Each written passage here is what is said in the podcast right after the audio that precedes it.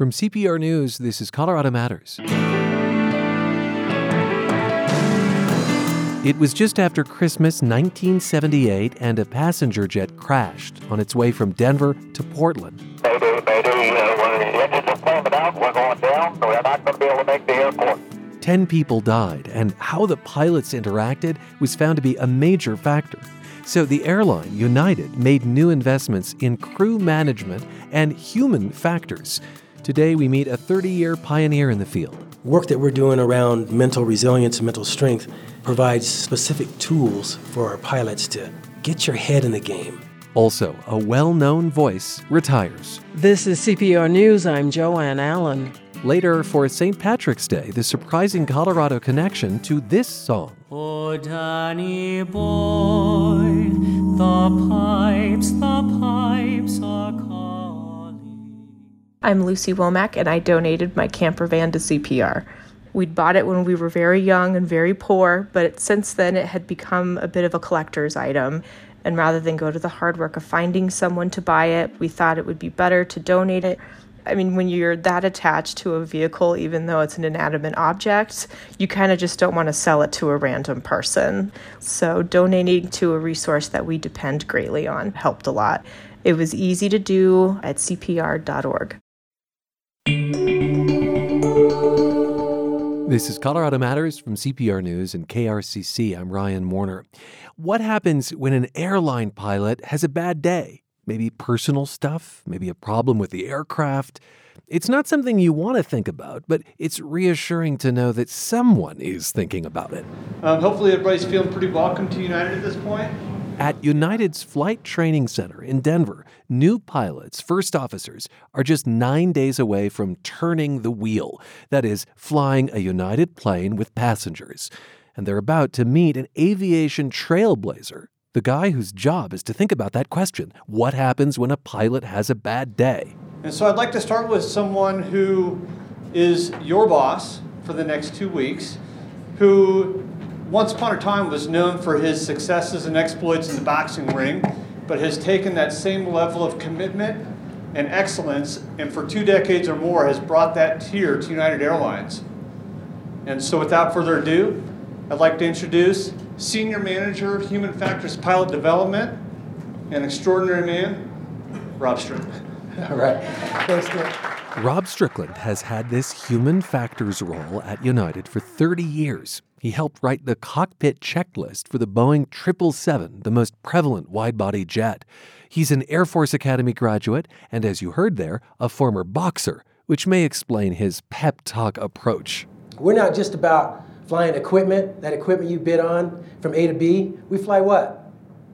We fly people, thank you very much. Not a trick question.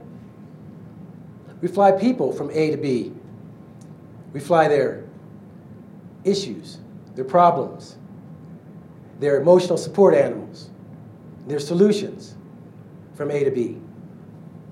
Very soon, you'll fly grandma to see your very first grandchild for the very first time. But as head of human factors, it's not just passengers' humanity he recognizes, it's pilots too. If you've got training issues, if you've got family issues, personal issues, anything, between now and the time that you turn a wheel on IOE, I got your back. IOE, Initial Operating Experience. Let's talk personal. Anybody married? Cool, not required, but it's cool. How about kids? Great. Got dogs? Those hands go up way faster than they do for the kids when I ask about the dogs. It's like, oh yeah, I got. How about cats? Okay.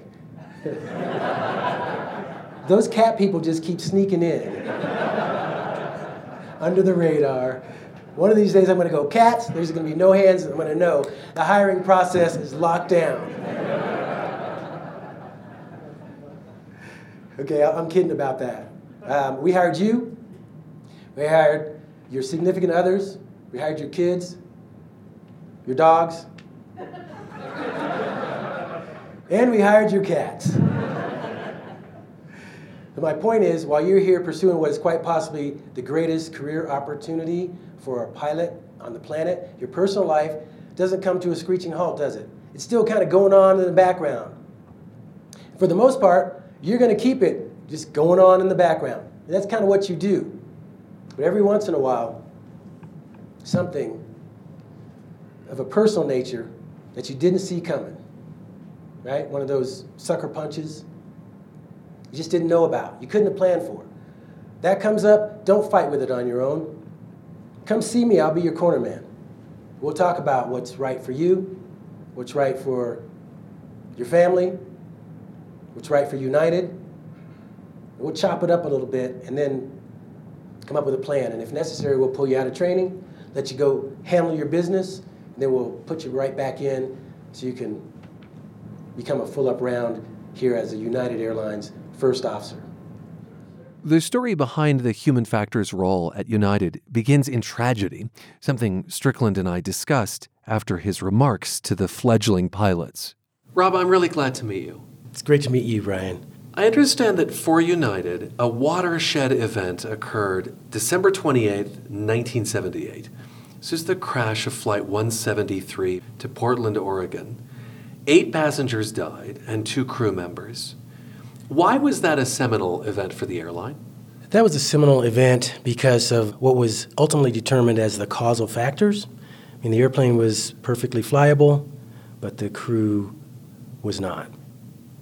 The crew had uh, some fixation on some things that weren't important at that time. Their ability to kind of think through it and uh, create a solution that, that was safe was considered at fault. So the plane ran out of fuel. The, fu- the plane ran out of fuel. It did. While the folks in the cockpit tried to figure out something that wasn't really wrong. Yes, there was a perception that there was something wrong. There was um, a gear light, and the captain had some previous experience with a, a gear light, and so he was super focused on that gear light to the point where he could not hear the crew members warning that, hey, we're about to run out of fuel and that's a little bit more significant than the gear light. It turned out the gear was down, but the light was at fault. And so, we, we've all experienced that in a car when it tells us something is wrong, but it actually isn't. Oh, absolutely. And we can get fixated on that because it's something unusual. It's something that we're not used to seeing, and we want to fix it right away. And that was the mentality of this captain, despite encouragement from the crew to focus on the right things. Because that um, resulted in, in the deaths of our customers, our passengers, we decided we got to do something about this. So that's considered the birthplace, the birth time of uh, crew resource management, CRM. Crew resource management and human factors. That's in your title, human factors. What, what is a human factor? Okay, so human factors deals with a, a, broad array of things. It deals with the man machine interface or the person machine interface. Is it ergonomic? Is it, it, logical? Yes, that's exactly right. Is it comfortable? Does it take into account the limitations of a person physically, a person's cognitive ability, and uh, is it functional? Engineers like to um, design something that goes really fast and goes really high and really far, but can a person handle that? So human factors kind of comes into the engineering process and goes, oh, pump your brakes. Perhaps this is not going to be conducive to safe operations. It also deals with some of what we call the soft skills. How does a team work well together within this environment? You can see my blind spots, I can see yours, so that we can be more effective collectively than I would be individually. It was interesting when you were talking to the new first officers you asked if they were married, if they had kids, if they had a dog, if they had cats. And you essentially encouraged them not to leave their personal lives totally behind and become some sort of automaton. And it got me thinking what it must mean if a pilot is going through a divorce. You know, if I slip up at work, Rob, I read something wrong on the radio, or I don't have a follow up question. The stakes seem a lot higher if you're a first officer or a captain. Absolutely. First officers and captains sign for the airplane, they sign for their crew, they also sign for the 162 people in the back of the airplane. And those people have gotten on with a level of trust that we just can't afford to violate. One of the things we ask our crew members to do at the beginning of every trip and we encourage them to do at the beginning of every training event is do a self assessment. Am I fit for duty? And we have a, a, checklist, a little card that calls out the three major components of that fitness for duty. Do I have um, any threats in the environment? Do I have any threats with my equipment? Something that doesn't quite look right. And then um, the most recent addition is are there any personal threats? Are there any personal things that may be adding stress so that I come in with an already heightened level of adrenaline, a heightened level of uh, cognitive reduction? So I need to let my crew member know, my fellow uh, pilot know that, you know what, I may not be on my A game. I'm still good to go, but I may not be on my A game. So let's talk a little bit about how you can help me raise my um, level of performance. But that seems like a really scary thing to admit, Rob. It is. And pilots are typically superheroes in their own minds. And quite frankly, our flying public has layered that expectation on our professional pilots that, hey, you're perfect, you don't make mistakes. So, therefore, it's been really difficult to get pilots to admit that, you know what, I am a human. So, I need to lean heavily on my crew members. That's the crew resource management. That's the crew resource management. So that maybe individually I'm not excellent, but collectively we can be. We, we can't afford to be anything less than that. Now, something else you told that new class of first officers is yes, you're junior. Yes, you're just starting your career with United. But if you see something is wrong, is amiss, speak up. And that means that the 20 or 30 year captain needs to be able to listen to the whippersnapper. Absolutely. Absolutely. You know, one of the terms that um, we're starting to use more and more on the flight deck is psychological safety. And that is the feeling that I can um, be vulnerable as a um, individual and take some social risks, bring in my opinion, and knowing that it's going to be honored. It may not necessarily be selected as the path forward, but it's honored. And the higher we can raise that level of psychological safety on the flight deck, and not just between the two pilots that are flying, but also the flight attendants that are in the back that add value to the conversation, the dispatchers on the ground, when they feel like, you know, I may not have the right answer, there's no stupid questions. I feel comfortable in this environment that this 25 year captain has established on the flight deck so that I can bring my entire conversation, bring my whole self, all of my uh, opinions, and advocate in a safe environment, a psychologically safe environment. My understanding is this is so important because there have been plane crashes associated with senior people not listening to junior people who actually had the right thing to say. Do you think that's true? I, I think that's true. I think that those who are in charge, those who are in command, um, can kind of take off the cape and say, hey, listen, I don't have to have all the answers. I can still be in charge, I can still be in command, and not be right all of the time. You've been a trailblazer in this field, 30 years focused on human factors. What is a breakthrough moment that you had in understanding that interface between a pilot and the cockpit? An aha moment that you could tell us about in your career? I would say the aha moment that I had, and probably the most significant um, contribution, was um, when I was involved in the, the 777 flight deck of the future. The 777 is a wide body jet. It's a wide body jet. It's my favorite. Even though it's 25 years old now, I can't believe it's 25 years old. I'm dating myself. But I was able to be involved in the um, human factors aspect of how the checklists were designed so that they were more consumable by our pilot group. And so when a 777 is, is fired up today, I know that's not the right term, Rob, the checklist that they use is still the checklist you helped develop? Uh, yes, sir, it is. And give me an example of how you adapt a checklist to make it more human friendly.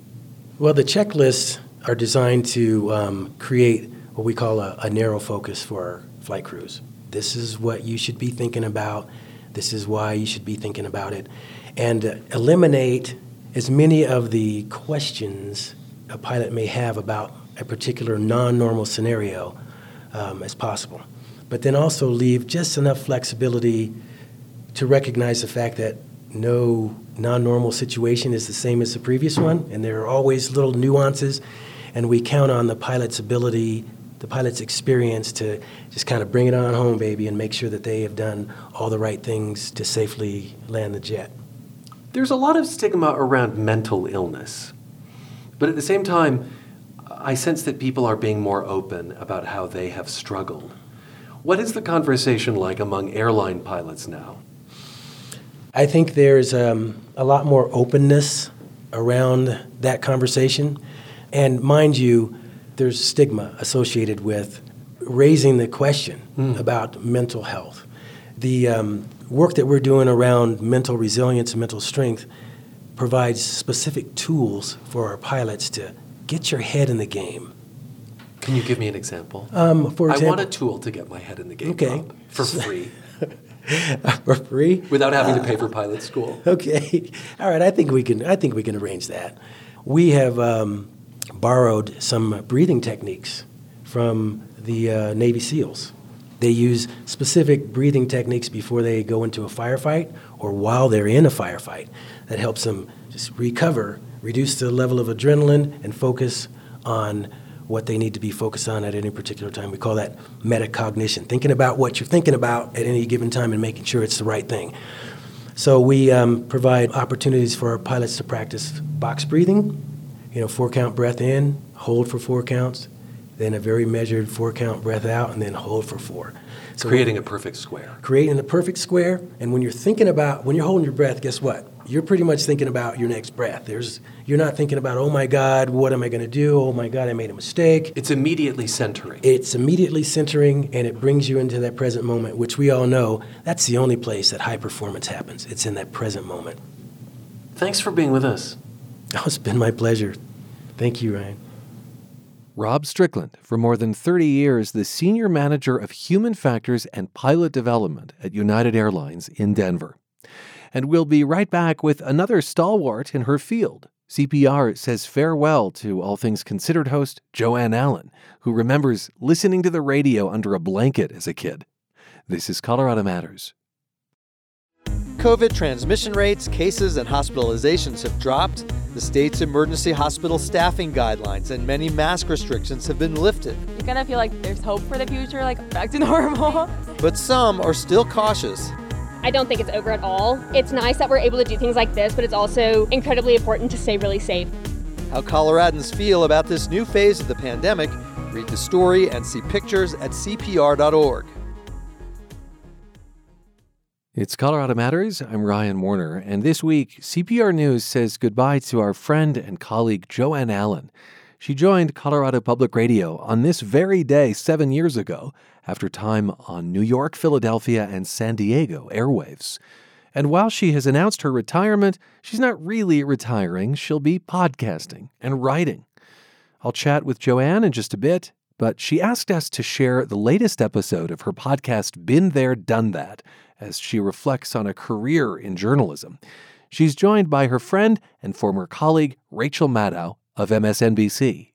So tell me, how are you feeling about this? The, you know, the state of journalism, what journalists go through. I mean, just it's just so weird to me how things have devolved during my career. But but what are you thinking? I feel like I think about it in two different ways. One kind of a business way, and one kind of a civics way.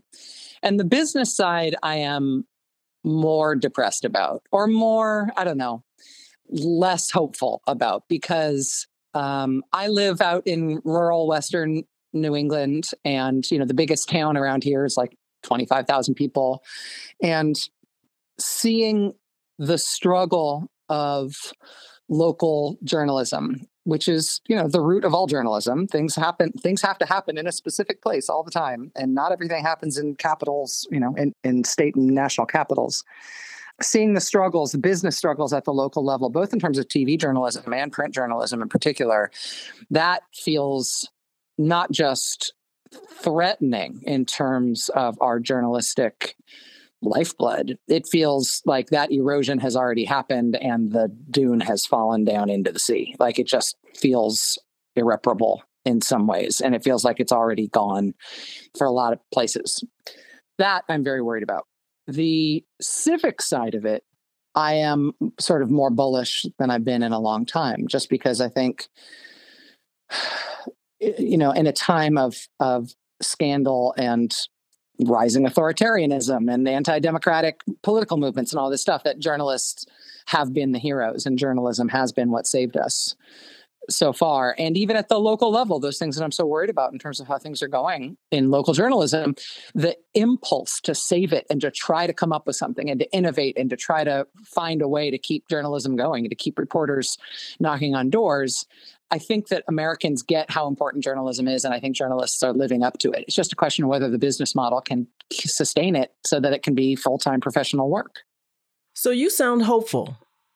I am. I'm worried, but also encouraged by some of the other stuff I'm seeing.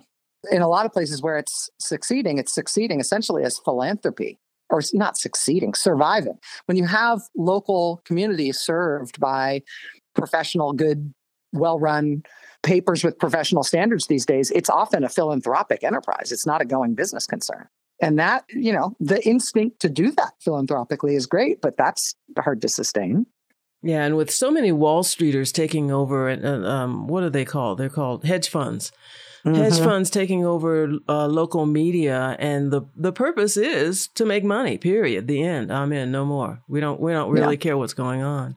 You know, that's it's all sort of it reminds me of um, I don't I'm not in the habit of quoting comedians, but the comedian Demetri Martin said that his definition of news is bad things, and the definition of local news is bad things near you.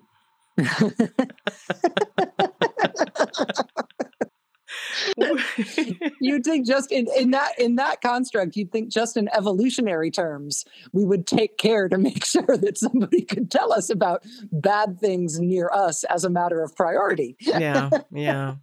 Well, you know, I have been mostly at local stations, uh, NPR stations around the country, so I deal mainly with local and state news and, and occasionally national news. Seldom do I have to deal at all with political news, but sometimes when I see your broadcast or I see folks who are on the national level doing shows, I just am like, how do you deal with it? I mean, how do you keep your sanity when so much craziness is going on? How do you how do you stand it?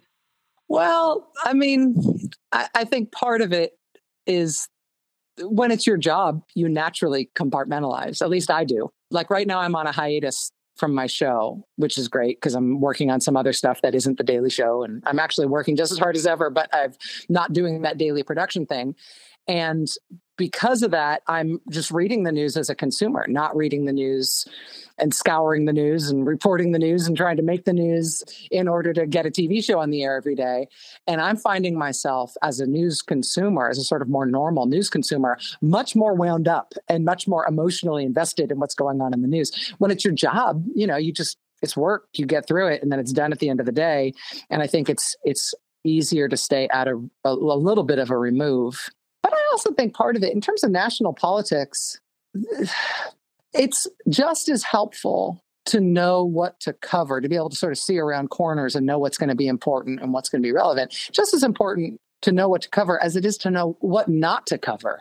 And I feel like national news, national political news right now is full of so much performative PR stunt nonsense where people are doing things, particularly in social media, even high elected officials, doing things in social media, doing things for the benefit of the media that have no content except to generate outrage and therefore get attention.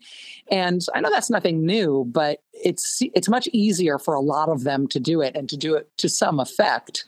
Um, given the direct access to social media and that stuff I just try to not cover. I mean, I we sort of have an internal mantra on my show a few different ones, but one of them is that we don't play requests.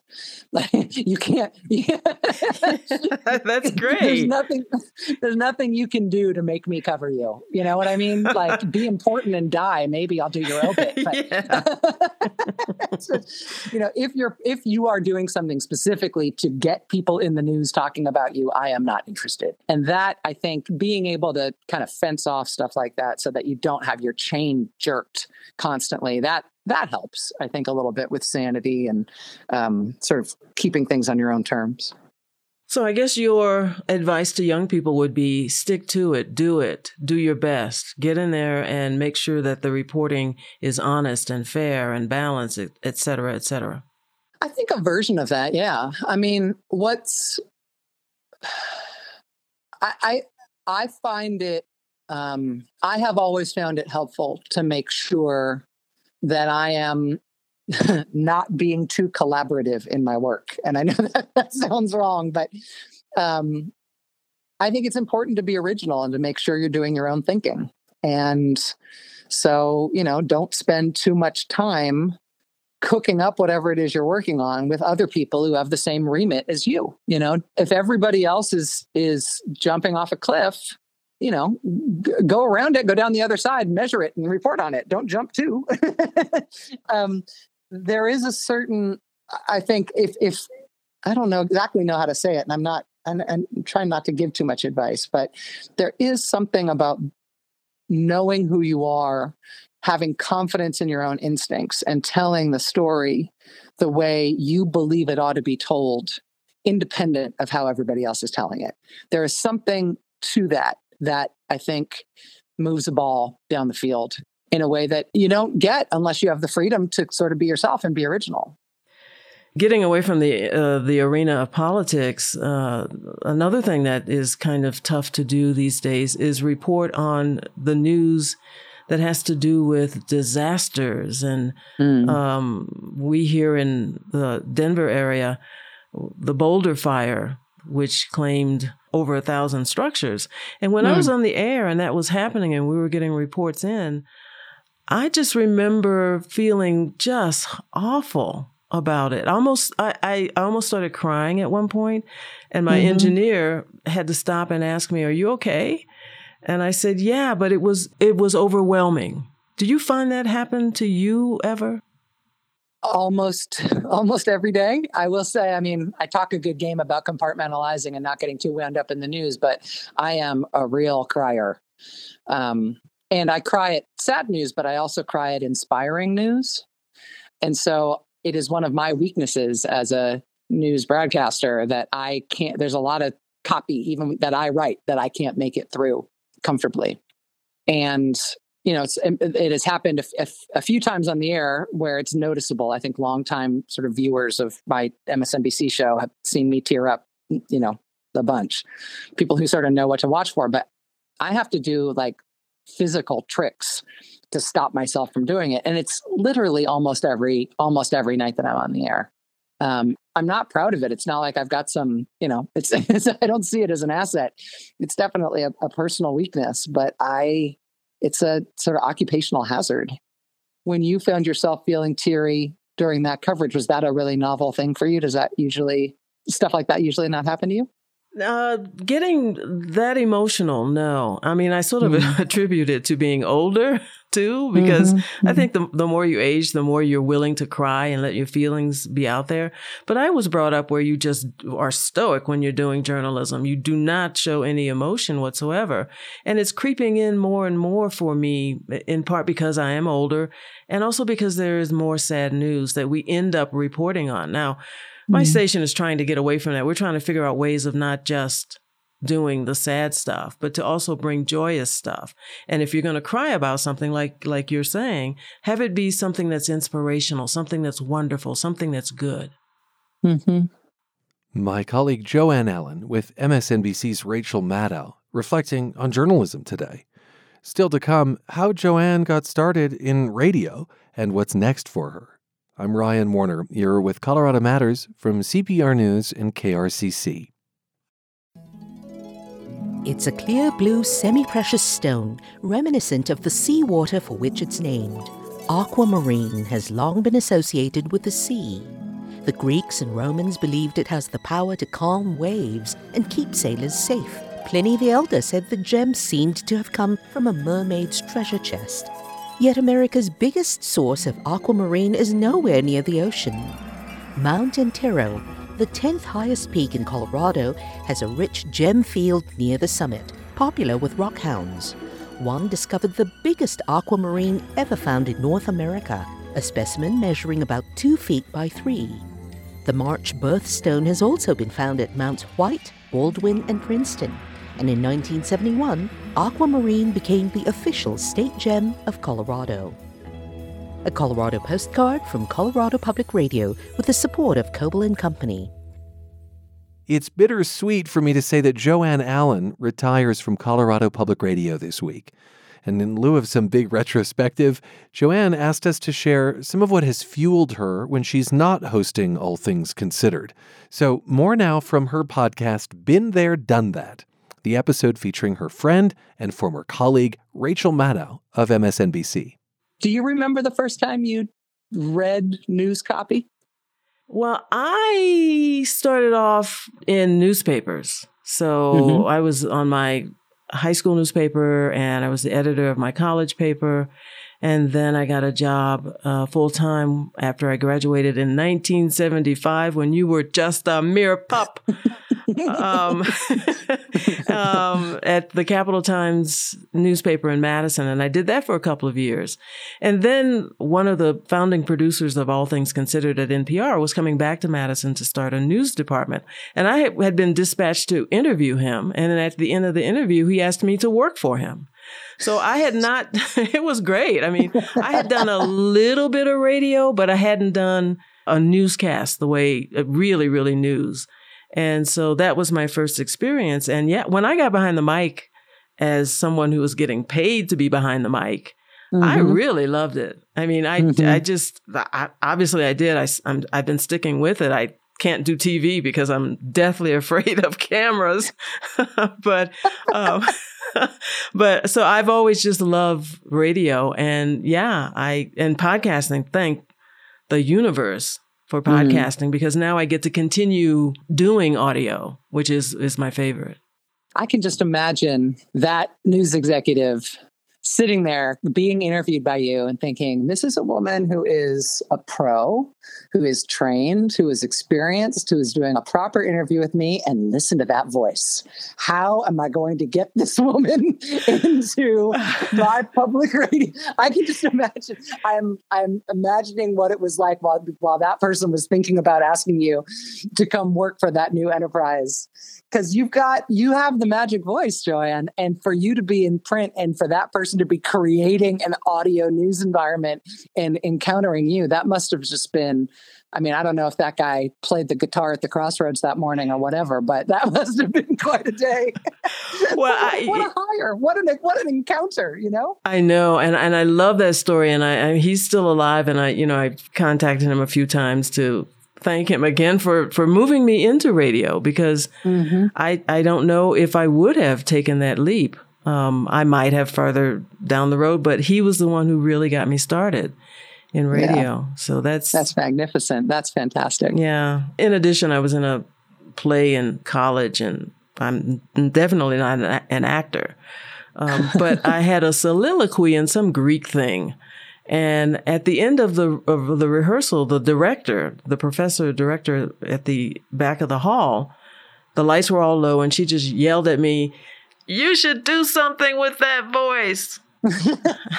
I'm like, okay, if you if you insist. And so then came Jack Mitchell from NPR, who was starting the new. Uh, so all of that came to my head when he said that, and I thought, well, let me think about it, and I'll get back to you. And like two weeks later, I was working for him. so are you gonna are you gonna write books too I am. Who doesn't when they're a journalist and they retire? I'm going to do the, you know, the, the usual thing of, of writing. Uh, I think I'm going to start with a memoir. Um, and tell my tell some stories of growing up and so forth, and also relaying them or relating them to to being older in life. Um, Mhm. but I'm definitely the podcasting, honey, I'm I love every aspect of podcasting. I was telling somebody this the other day. I just love it, even if it's four o'clock in the morning and it's the quietest in my apartment, and that's when I can record the intro. I'm mm-hmm. happy to to set the alarm and get up at four and do it. I I, I love editing. I, I, just every aspect of it. I love contacting yeah. people to see if they'll talk to me. You know, mm-hmm. it's just uh, I'm just so I feel so grateful. And we are grateful to Joanne, heard there with her friend and former colleague Rachel Maddow of MSNBC. I had just a few lingering questions for Joanne before we bade her farewell. Joanne, thanks for chatting with me. Absolutely, Ryan. Hi. Hi. There's this moment in your conversation with Rachel Maddow where she talks about the importance of knowing who you are and having confidence in your instincts. That was advice to young people. Do you know who you are and are you confident in your instincts after uh, this illustrious career? I, I think I can say yes, I, I do know who I am. And I have more confidence now than I've ever had in my entire life. And that is the result of just experiencing so much and feeling and understanding that each and every person has a place in the world. So, as I've gotten into my older years, I've recognized what my place has been and also what my place will be going forward. So, yeah, confidence, definitely the most confident I've ever been, and I know myself better than I ever have. Oh, I'm pleased to hear it. Uh, and it sounds like the future will involve podcasts. It's a love affair, I think. Oh, yeah, you know what it's like to be in front of the mic or behind the mic, however you say it. I don't want to say it's an addiction because that carries a negative connotation, but there is definitely something wonderful about being able to express yourself on a mic and have people hear what you have to say. And also to convey stuff that they may not already know, which is what we do as radio audio journalists. So I'm I'm very thrilled that I am not just totally hanging up my microphone, that I will still be using it to communicate. And if it weren't for podcasting, maybe I would stay in radio a little bit longer. Hmm. But I am I'm really really looking forward to the challenges that lie ahead because once you've really done something for decades on end, yeah, it's time to move on and, and try some new stuff. So, will the vehicle for that be been there, done that, or do you imagine inventing some new podcasts? I think I'm probably going to invent something uh, to go along with been there, done that. I'm in my third season on on the show, and I still feel as though there are many, many more stories to tell that are of the baby boom generation but I think I want to podcast in another way. And I don't know exactly what it is yet. I just know I want to continue communicating via podcasting because it is such an easy medium. Before we go, you mentioned writing your memoir. Um, is there a, a story that you know you will include? And might we get a highlight? Yeah, I think it will be how I first really discovered that I love radio. When I was a kid, I used to lie in bed and you know couldn't always go to sleep because your parents would make you go to bed way too early. But my dad had this Zenith radio that when he was done with it, it was a transistor. He got a new radio and he gave his old radio to me. And so at night, I would get in bed, pull the covers over my head, and turn my radio on, thinking the covers protected the sound that no one could really hear what was going on, that my parents wouldn't hear me on the radio, you know, listening to the radio. And I would pull in voices. I, I grew up in Mobile, Alabama, and voices from New Orleans and Atlanta and Birmingham, and on occasion all the way from Chicago, WLS.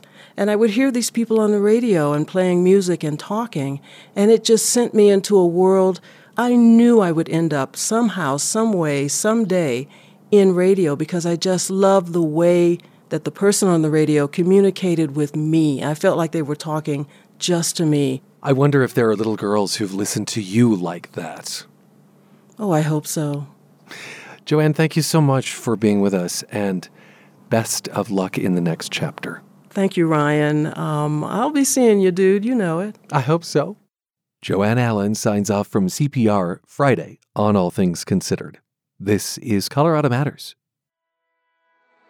Colorado Public Radio is proud to sponsor TEDx Mile High, presenting Colorado's thinkers and doers sharing life changing ideas on the theme Ascend. Explore big ideas taking flight across science, technology, the arts, education, business, April 30th at the Newman Center for the Performing Arts at the University of Denver. Tickets available now at tedxmilehigh.com. It's Colorado Matters from CPR News. I'm Ryan Warner. Oh, Danny boy, the pipes, the pipes are calling from glen to glen and down the mountainside. On St. Patrick's Day, we can be sure the pipes, the pipes are calling. Danny Boy is a quintessentially Irish song, yet historian Andrew Gulliford says the melody is connected as much to Ouray, Colorado, as to the Emerald Isle. And Andrew, welcome back to the show. Glad to be here. Thank you. This story involves a woman who lived in a ramshackle mine and a name scratched in a doorway. Uh, first off, how did you get started on this Danny Boy historical journey? I can't really remember where it started in terms of the connection, but what I had to do as a historian was prove that Edward Weatherly and then his wife had actually been at this mine in Ouray and then tracked down the story all the way back to London. And so trying to find the copyright for the song Danny Boy. And one of the interesting things that developed was that it was written by an Englishman, even though it is certainly considered to be a quintessential Irish tune all sorts of discoveries on this trek. So we're talking about Margaret Weatherly, correct? Yes, Margaret Weatherly was the Irish wife of Edward Weatherly. And Edward Weatherly came to Ouray and got into mining, was very interested in silver, railed against the gold standard, wrote for the Ouray Times, and tried to develop this mine, Neosho. What I was interested in was the actual history connecting the song Danny Boy to the Weatherly family. Yeah, so Margaret Weatherly lives in this remote mountain town with her husband, far removed from any cultural centers. I'll note she's not a musician, uh, or at least not classically trained. Uh, how was she integral to a musical mashup that leads to one of the most recognizable songs in modern times? Well, Edward Weatherly's brother stays in London becomes a barrister, an attorney, does well, uh, starts writing poetry, starts writing other things, and then is struck by this horrible double tragedy in which he loses his father and his son within about three months. So he writes this poem and sends the poem to his brother, who shares it with his wife. And somewhere along the line, someone says, Well, can you put this to music? And here's where the wife comes in she felt that there was a tune that would work. And the tune that she matched to the words was actually hundreds of years old and is an Irish folk tune that was probably played by blind harp players uh, around the streets of Dublin. And because Margaret's father had been an itinerant railroad worker, and many of the railroad workers in America were Irish, he had taught her songs and tunes. And so she matched this tune to those words, and thus Danny Boy was born, copywritten in 1913. And this tune, which makes Danny Boy Irish, by the way, is Derry Air. Yes, yes. And apparently, uh, other scholars have said that folks had been trying for years to come up with words to match that, and that Margaret did it.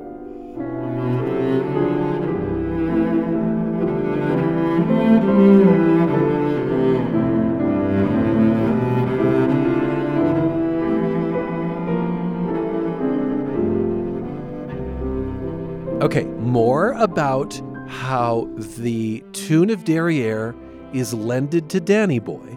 But the first question you raised was really trying to find solid evidence that the Weatherlys uh, had been, and Margaret in particular, uh, had been in the area and uh, at this mine, and and that's where this name scratched in a doorway comes in, right? Absolutely. So I went up to the mine. It's kind of an interesting route to get to it. I went with the archaeologist, and her house had been destroyed. So we knew that you know we wouldn't find anything of the Weatherlys, no private possessions of any sort. But we were at the bunkhouse and looking around, and I happened to uh, look in the doorway, and here she had penciled her name and the date in 1924.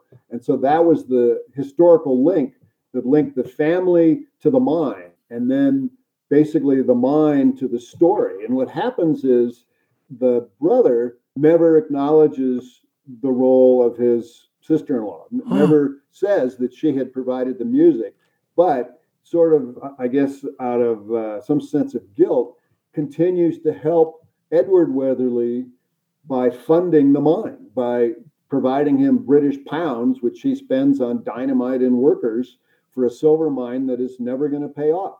So there's a double tragedy. There's the tragedy of Danny Boy in the song, yes, which is really about losing a father and a son, and then the tragedy of investing in a mine high up on a ridge in Colorado that's never going to pay off.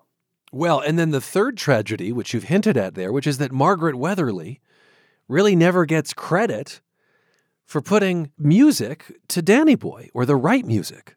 Correct. There's a, a great grandson now who's written a book about Danny Boy who's trying to sort of correct that and give Margaret the credit she deserves. Danny Boy became an instant hit after it was published in 1913. It became the quintessential dirge for soldiers who died in World Wars I and II. Were you able to determine like if Margaret ever sang her song around Ouray or if she ever heard it performed and, and said, That's my song? I'm not sure she ever heard it performed, but I'm sure that it was all of the Colorado mining camps had a strong saloon culture, and the Irish were right there with the Germans and the Northern Italians. So I'm sure it was played in Ouray. I'm not sure what saloon, but I think this is really important Ouray history that this is a world famous song. And the story of that mine and that this couple and the couple's marriage ends in tragedy when the husband dies in the Great Depression. Margaret loses her sanity and is uh, tended to by the citizens of Ouray, but eventually goes to the state insane hospital in Pueblo and dies there. Oh. And then the books, the archives from the family is at the University of Colorado Boulder. And I was never able to get to those boxes. I'm not sure what's in there. I'm sure a lot of writings from Ouray and then the husband's obituary that ran in the Durango Herald. So there's plenty of tragedy all around. Sounds like a dare for a graduate student in history to me, Andrew. yes. Yeah. Good idea. You know, to just highlight how exceptional Margaret Weatherly is. Over the years, others had tried to put lyrics to Derry Air. They were like, not great, failed. Would God I were the tender apple blossom. Oh, shrive me, Father, haste, haste, and shrive me. Shrive, uh, apparently meaning absolve me, give me penance. Uh, evidently, no one thought of Fred Weatherly's The Pipes Are Calling, except for Margaret up in her lonely miner's cabin. Uh, this song has been covered by everyone from Roy Orbison to Elvis Presley to the Muppets. I got me boy, I got me boy, oh Danny boy, oh Danny boy, oh boy, oh boy, oh Danny. Is there a version that you like, Andrew? I, there's many versions of the song, but there's a story I'd like to add. Yeah, and that is, and that is I did have an Irish uncle uh, who was my uncle Sam. We all have the Uncle Sam, but I really had an Uncle Sam, and uh, he was in the military. When he passed away, those of us who were pallbearers were asked to come and uh, make sure the funeral was well attended. But then we had to have a wake. He was Irish. And so he had a specific cassette full of music that we were supposed to play, including, of course, Danny Boy, and then two bottles of whiskey. Uh, one was Scotch whiskey, and the other was Irish whiskey. And the rules of the wake were very specific. Those men of us who had been pallbearers had to put our arms around each other, stand up in my Uncle Sam's living room, and not sit down until we had finished both bottles of whiskey. And by that time, we'd heard Danny Boy several times. We were crying. It was a memorable, memorable wake. And a testament to just how integral this song has become. A song I didn't know until now, Andrew Gulliford, that has Colorado connections. Thank you so much. Thank you.